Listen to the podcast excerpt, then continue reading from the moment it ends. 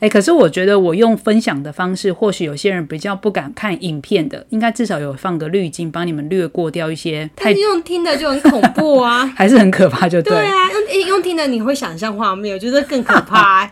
就是所以就自己脑补那个画面。我很希望自己的想象力不要那么丰富，偏偏你就是一个。好，我们今天呢，想要跟大家分享的系列呢，就是暗黑系列。唉，又来了。好，每次。只要暗黑系列，然后 Tifa 就会很紧张，他觉得好可怕哦。我真的是很无奈，被我逼着一定要面对暗黑系列的议题。没错，哎，可是我觉得我用分享的方式，或许有些人比较不敢看影片的，应该至少有放个滤镜，帮你们略过掉一些。太用听的就很恐怖啊，还是很可怕，就对。对啊，用用听的你会想象画面，我觉得更可怕。就是所以就自己脑补那个画面。我很希望自己的想象力不要那么丰富，偏偏你就是一个。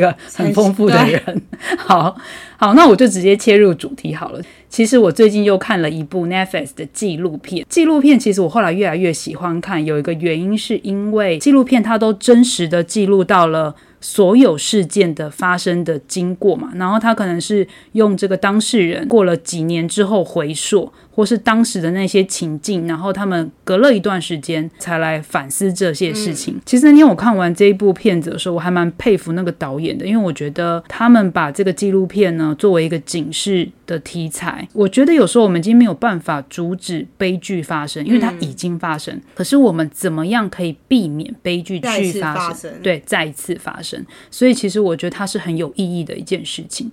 那我就要先来讲这部片子叫什么名字？叫什么？这部片子叫做《与杀人魔对话》。这是什么东西啊？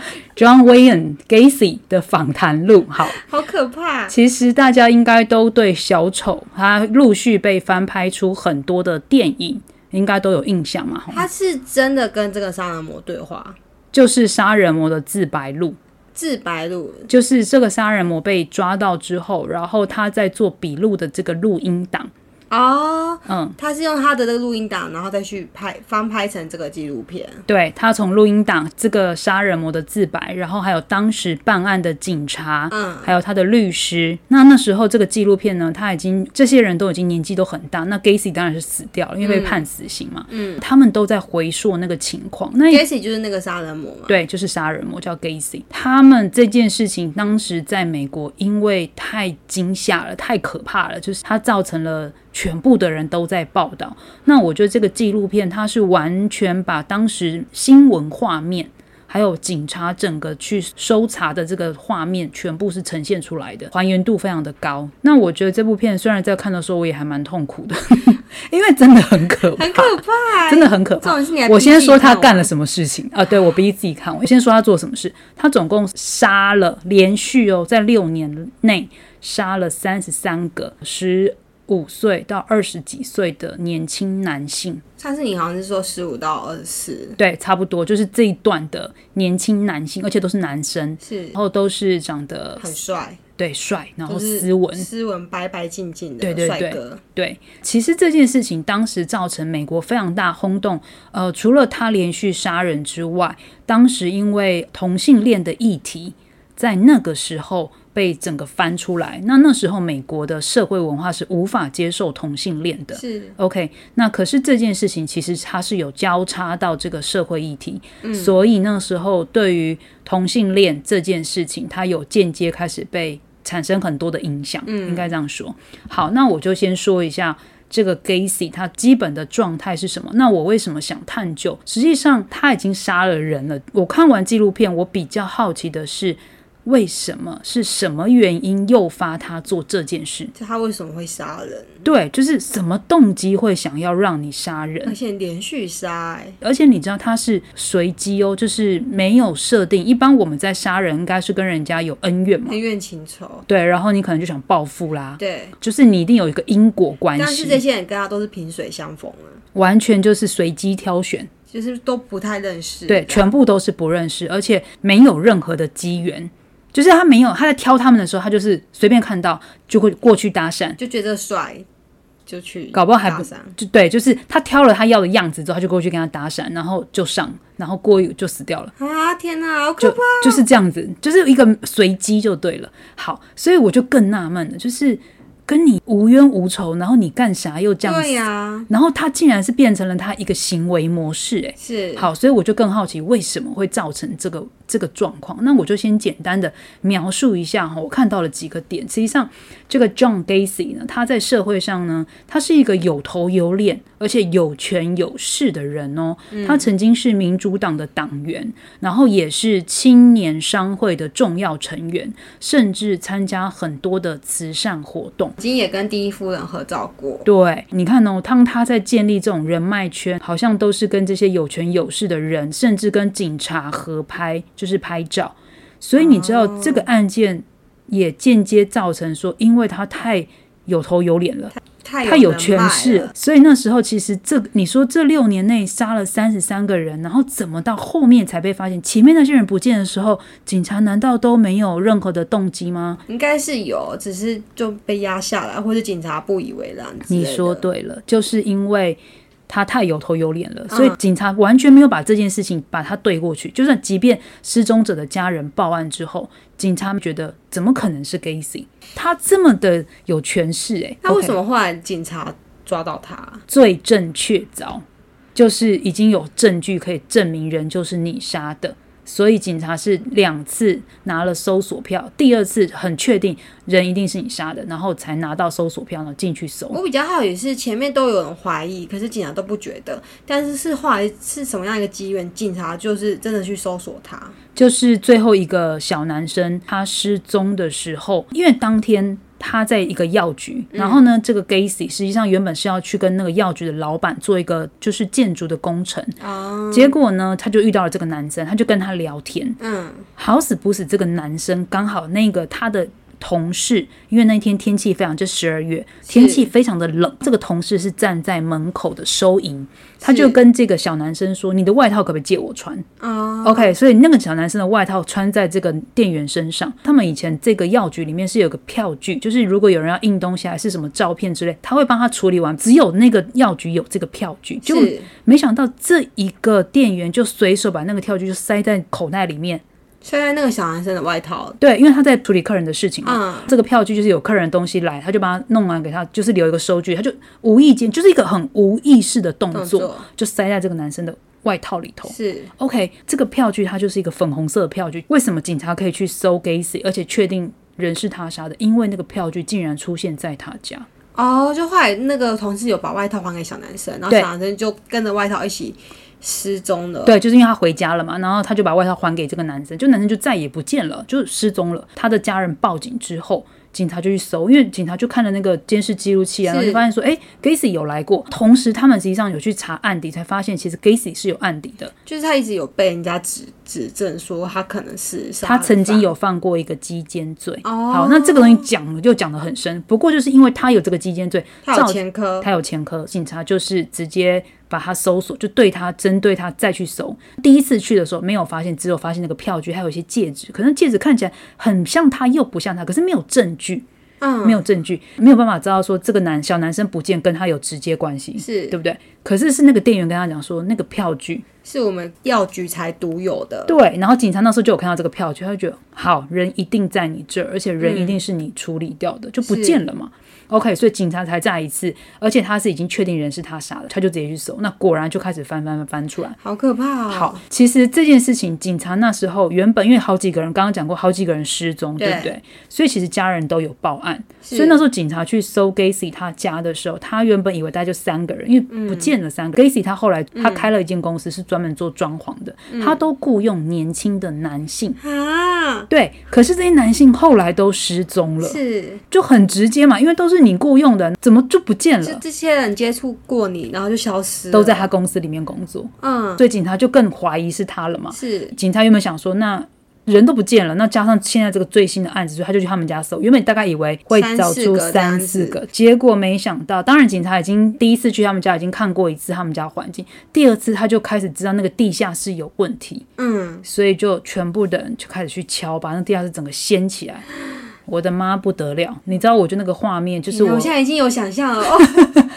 哎、我跟你说，那个画面其实因为他埋葬太多人了，嗯，而且他都是把那些人是用埋在地底下，然后用水泥盖起来，所以那些人其实已经血肉模糊，或者是只剩下骨骸。他有因为分尸吗六年，他就是会拿一些那个生的石灰去一直把它铺上，让它腐化。你看六年内这么多，就我觉得那个比较冲击的画面是那个警察，我觉得那些警察真的超猛的、欸，他们每个是。就直接这样站在那个地下室，然后就因为它是一个坑嘛，那嗯，警察就站下去，然后就这样用手整个下去，然后摸摸摸，就发现嗯，好像有骨头，然后就整个啪拉起来。我觉得警察真的都是黑暗系列，蛮有一个。有一个警察，我觉得很帅，他年他老的时候还蛮帅的，他就他就说那时候我们都不知道要做防护，也没有戴口罩，也没有戴手套，他们就直接挖，就直接下去，然后把它挖起来，然后就是一个尸体，就徒手这样子哦。都是徒手，天哪然后一直了，挖，一直挖才发现超多的，根本不是三个，是二十九个。天哪！挖挖出二十九个，那还有四个哎，还有四个，就是因为因为总共三十三个。对，那 Gacy 说，因为家里放不下了，所以就把他 为什么这个理由真的想想骂脏话？所以那个一开始消失那个药局的小男生有找到吗？就是因为没有找到小男生，所以警察觉得怎么可能？因为就是我接受了这个报案，竟然没有找到这个小男生的。尸体，但是没找到小男生的。对，所以警察就问 Gacy 说：“啊，其他人呢？”然后他就说：“因为放不下，所以就只好丢到河里去了。”天哪！后面真的也有找到，就是像男生的尸体就慢慢都有浮上来，所以其实都有找到。但是我觉得这个纪录片，我觉得美国真的是很重视人权的，因为你知道三十三个人哦，还有五个是没有人来认领的，警察他们到现在还在找。因为那时候的 DNA 其实一点都不发达，所以他们都只能靠牙齿，靠牙齿去核对。他们现在还有五个，就那个影片最后就跟我们就有显示说，如果你的家人曾经在哪一段时间不见，对，然后你到现在还没有找到，你有可能就是这个案件的受害人，请你来核对，就是你因为那个来比对以。前那时代的媒体也没那么发达，对，没有到现现在这样子。然后他们很多的那样，像我们现在检查 DNA 啊、嗯指纹啊或什么，是不是都很快？很快。可是那时候都没有，所以那时候你知道，我印象中他看到就是每次找挖而且，他们警察第一个问的就是牙齿有没有完整，因为可以找回只剩下牙齿。对对对对对，这个当然就不是我要特别去讨论，虽然说很残忍哦，Gacy 真的是蛮变态。整个自白的过程当中，我看到了其中一个点是诱发我这次比较想来讨论的议题。Gacy 他就有讲到说，他小时候他们家是有两个姐姐，他是最小的。他的父亲呢，实际上就是一个脾气暴躁，常常就很爱酗酒，动不动就会打他们，就是会家暴家人的爸爸。妈妈也常常被打。OK，是公益体也很重。原生家庭议题非常重。Gacy 他小时候是胖，然后不太爱运动，爸爸常常就会羞辱他，例如就是说你怎么那么胖啊，或者是你可能就是哎、娘娘腔，伤人哎、连爸爸都这样笑他对。啊，这句话其实很伤人。是啊，是因为妈妈也会保护他，因为爸爸太夸张，就动不动就暴力他们，所以妈妈相对也会保护小孩，很正常嘛。嗯，可是爸爸就常常觉得你是男生，然后你怎么像个娘娘腔，就这样常骂他，然后羞辱他这样子。实际上他是非常爱他爸爸，可是他一直没有办法得到他父亲的爸认同。对他一直没有办法。爸爸以前呢、在家里的时候就是有个地下室，然后这个地下室里面全部都是爸爸的东西，就是很像他的领域，谁都不可以来靠近，也不可以来侵犯。地下室就是黑暗素材的必要元素、哎，美国所有影片恐怖都是跟地下室好像都跟地下室有关。真的。这个爸爸他就是把所有地下室东西都上锁，都会贴上标签，就是说，请你不要用你的脏手来碰这些东西之类的。他常常只要打他的时候，就是在地下室。好可怕哦！所以你看他跟后面案件发生，为什么他也是？地下室，对对，就是都有相关联。嗯，他其实上就是在这个阴影心理的原生家庭，就是父亲的这个羞辱啊、家暴的这个阴影当中度过。他长大之后，他是非常想要证明，就是跟他父亲讲说，其实我很好，对，因为他爸爸永远都跟他说你不够好。对，然后实际上他是不停的想证明。当然，他后面心理状态已经变质的过程当中，他其实有发生了一些，就是他在学校也被人家霸凌，曾经也被人家性侵，所以导致他他后面也曾经被性侵、哦，对，就是他有一次跟父亲的朋友出去的时候，实际上他被性侵，可他不敢跟爸爸讲，因为他觉得我会不会又被打。嗯，所以他其实是他是受伤的，可是他都没有说，造成他后面就是心理的状态不健康了嘛。是他那时候在牢里面被关的时候，他爸爸过世了，是，他就变得非常非常的沮丧。然后他的室友就是他的老友，还问他说：“你还好吗？”他就说：“我再也没有办法跟我的父亲证明说，其实我很好，我我没有你想象中的这么的差。”嗯，我今天就比较想要来讨论这件事情，就是说很多的社会案件哦，原生家庭有这种暴力行为的啊。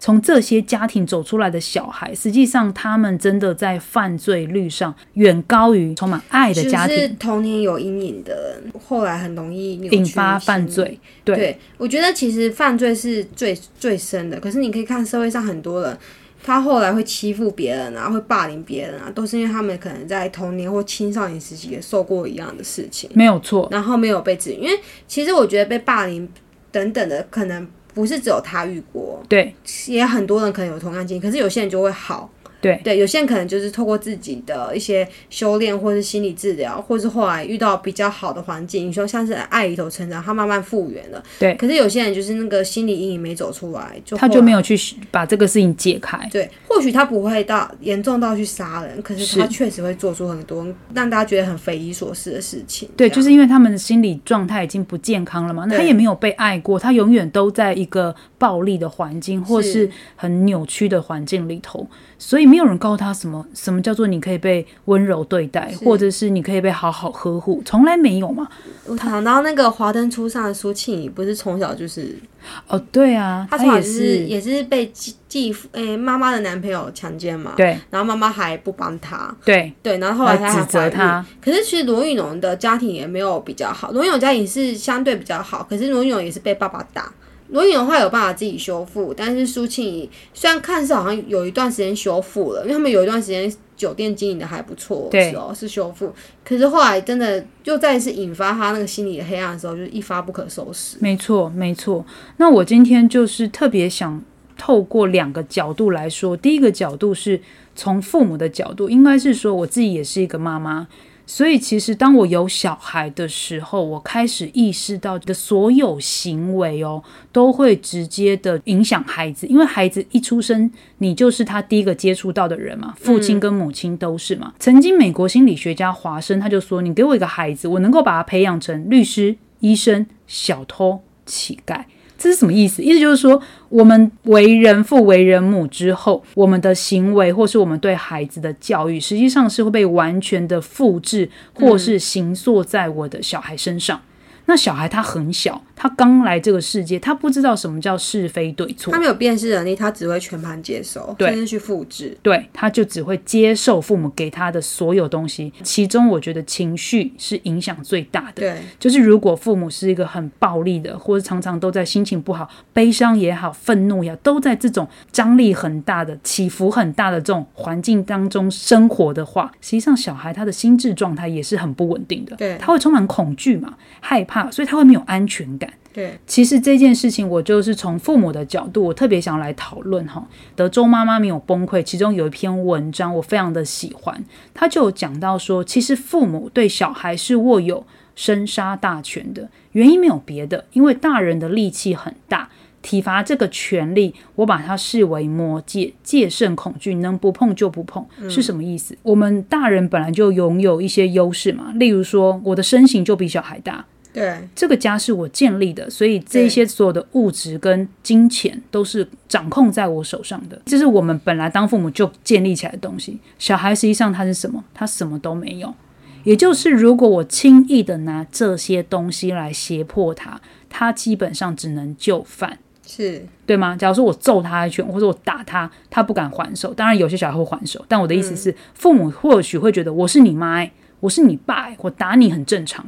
诶，为什么大人打小孩这个行为就是叫做很正常？大家应该要去质疑一下。然后小孩回手就是，如果小孩如果对，如果小孩回拳或是回击或是回嘴，就是不孝。就是不孝子，你这个不孝子，还在给我硬脆硬挤这样子。好，那为什么大人就可以这么理所当然的运用这些权威来对待小孩？甚至有时候我们气起来都跟我说，下礼拜你就没有零用钱了，或是以后你给我滚出去，这个家是我的。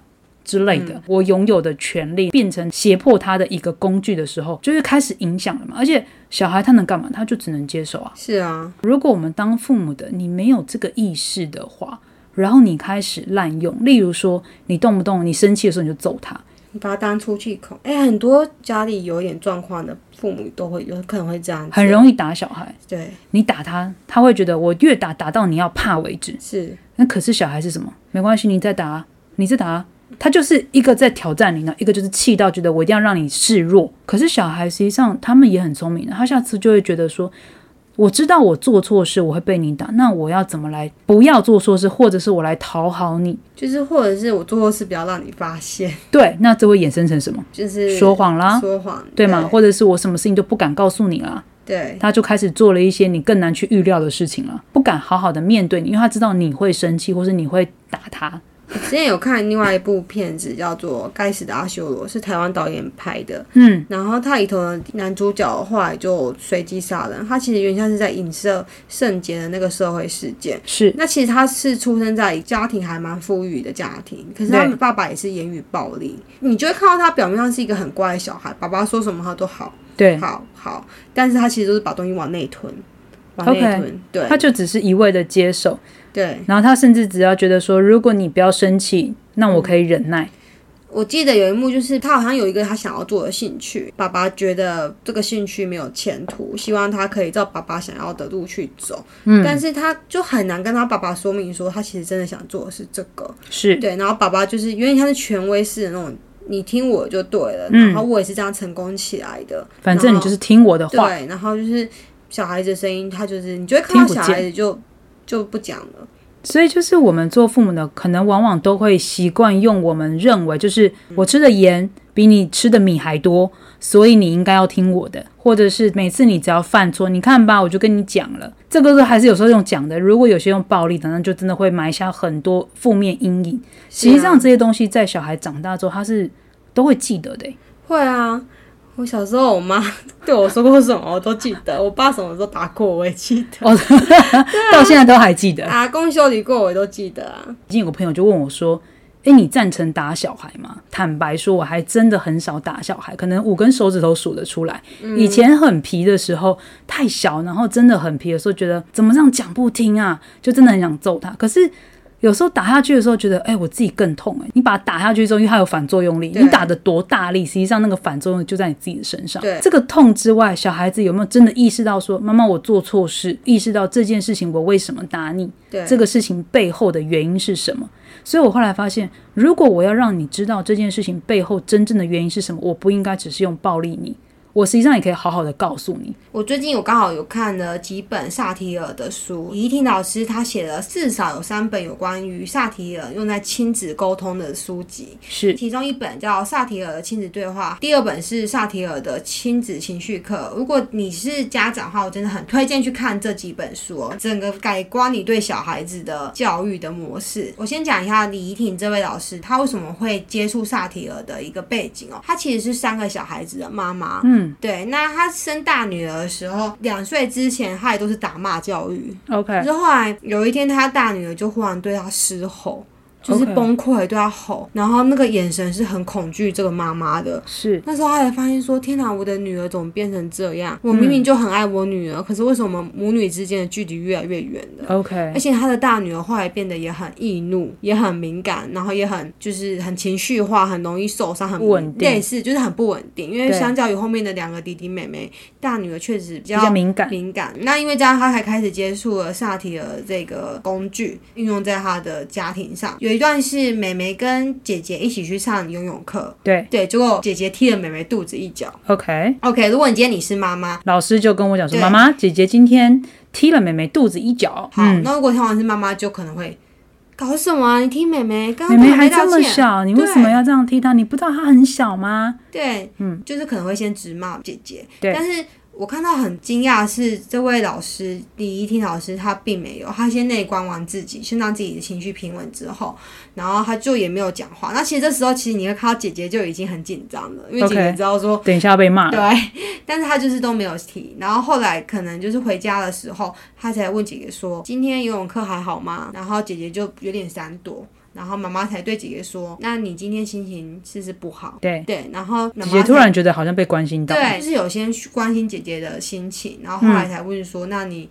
为什么要踢妹妹？对对你是不是有踢妹妹？”她好像是先问说：“你是不是有踢妹妹？”然后这时候妹妹就在旁边说：“对，姐姐今天踢我，噼啪噼啪。”对，但如果通常是妈妈，可能听到这里又会生气，你怎么可以听妹妹？就就跟妹妹一起又要开始牙压起来，对，可是没有，就是这个老师就是继续看着姐姐，等姐姐自己讲。姐姐她要讲说，原来是因为前一天的时候呢，她送给妹妹一个梳子，然后这梳子是很有意义的，因为这梳子是姐姐最爱的梳子，是然后她送给妹妹，代表说她其实很爱妹妹，所以她把最爱的东西送给妹妹。哦，表现了那个姐妹之间的友谊、情谊情谊。可是这对姐姐来说其实很不容易，因为我刚刚前面有讲，姐姐是一个很敏感的小女生，而且姐姐其实在整个过程中都是比较不愿意付出的那一种，因为她以前太受伤了，所以对她就是都很容易把自己给包起来这样。但是她第一次跨出去，想要表现爱妹妹，所以对姐姐自己喜欢的东西送给对妹妹，对姐嗯姐这个小女生来说，其实是非常不容易的。，OK，结果没有想到妹妹妹也很开心，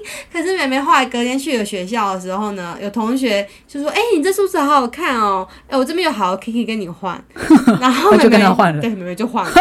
然后妹妹带着梳着出门，然后带着好 Kiki 回家，哦，那姐姐看到应该很火姐就整个爆，所以后来就是在那个游泳课的时候踢了妹妹肚子一脚。对，然后故事就先到这里，没有去问这个原因，对，或者你前面就骂姐姐了，姐姐更不会讲后面的原因，。对她就很委屈对了嘛，所以其实李一定老师在书里头有讲一句话说，小孩都永远都是对的，不是在认同说小孩做的事情都是对的，而是说小孩会做这些事情一定是有他的理由，原因对，一定是有他的一些过程。可是突然我们没有看到，我们只看到冰山的上层的那个行为而已，我们没有看到冰山下面还有很多的一些原因啊，一些层面，对，然后我们就判断了。那可是你永远不晓得，原来小孩心里有这么多故事。是，就像我刚刚讲的那个该死的阿修罗，那个男主角其实背后有很多的东西没有办法跟他爸妈讲，因为他爸妈也没有想听，或是根本也没有意识到他背后有很多东西。哦，所以就是父母有时候直接就阻断了孩子想要去沟通的这件是，事。然后久了小孩就不会沟通，然后冰山就越累积越来越大。对，所以我们父母真的要自己先修炼自己的。情绪也好像刚才你有讲到李怡婷老师，他是先内观自己嘛，先让自己的情绪先先 calm down。这个事情的发生，或许当下他也是愤怒的。是 OK，怎么又被告状？然后怎么又是姐姐大的打小的？好，老师有说，当他自发现他自己的情绪也不太稳的时候，他就先不讲话，他就会让事情跑一回。就是让大家都沉一沉、垫一垫，然后过一会再来处理事情。我就想分享几个自己怎么教儿子，就是有买过一瓶非常香的乳液，然后就舍不得用嘛，从美国买回来的，高高的放着这样子。然后那一天要出门的时候呢，想要赶快换衣服嘛，然后就这边冲来冲去的，又奇怪，怎么突然发现小孩超安静的？你知道，当我们在忙的时候，小孩很安静的时候，就是有问题，哦，因为你听不到他的声音，你就已经知道他已经又在干什么事情了，这样子。嗯我就心想说，诶，怎么没声音了？不知道在干嘛。结果我就这样走过去，看着他坐在地上，那时候大概六七个月吧，坐在地上，把我那一罐乳液，我不知道他到底怎么拿到，他拿起来，可能就拿起来，然后就坐在地上，全部倒出来，就是一直倒一直倒，已经倒出来了，然后全部都在地上，天哪！然后又把它擦擦擦擦擦，然后抹在他自己身上。我就想说，我的妈，我的如意，然后我想说，这如意我我这么舍不得用，对啊，你还放那么高，舍不得用，结果还是被他拿到，被他勾到了，然后他竟然就毫不犹豫的全罐整罐倒出来，然后在地上，都不留给你。对我这样拿起一个空瓶，我心想说，我的妈呀！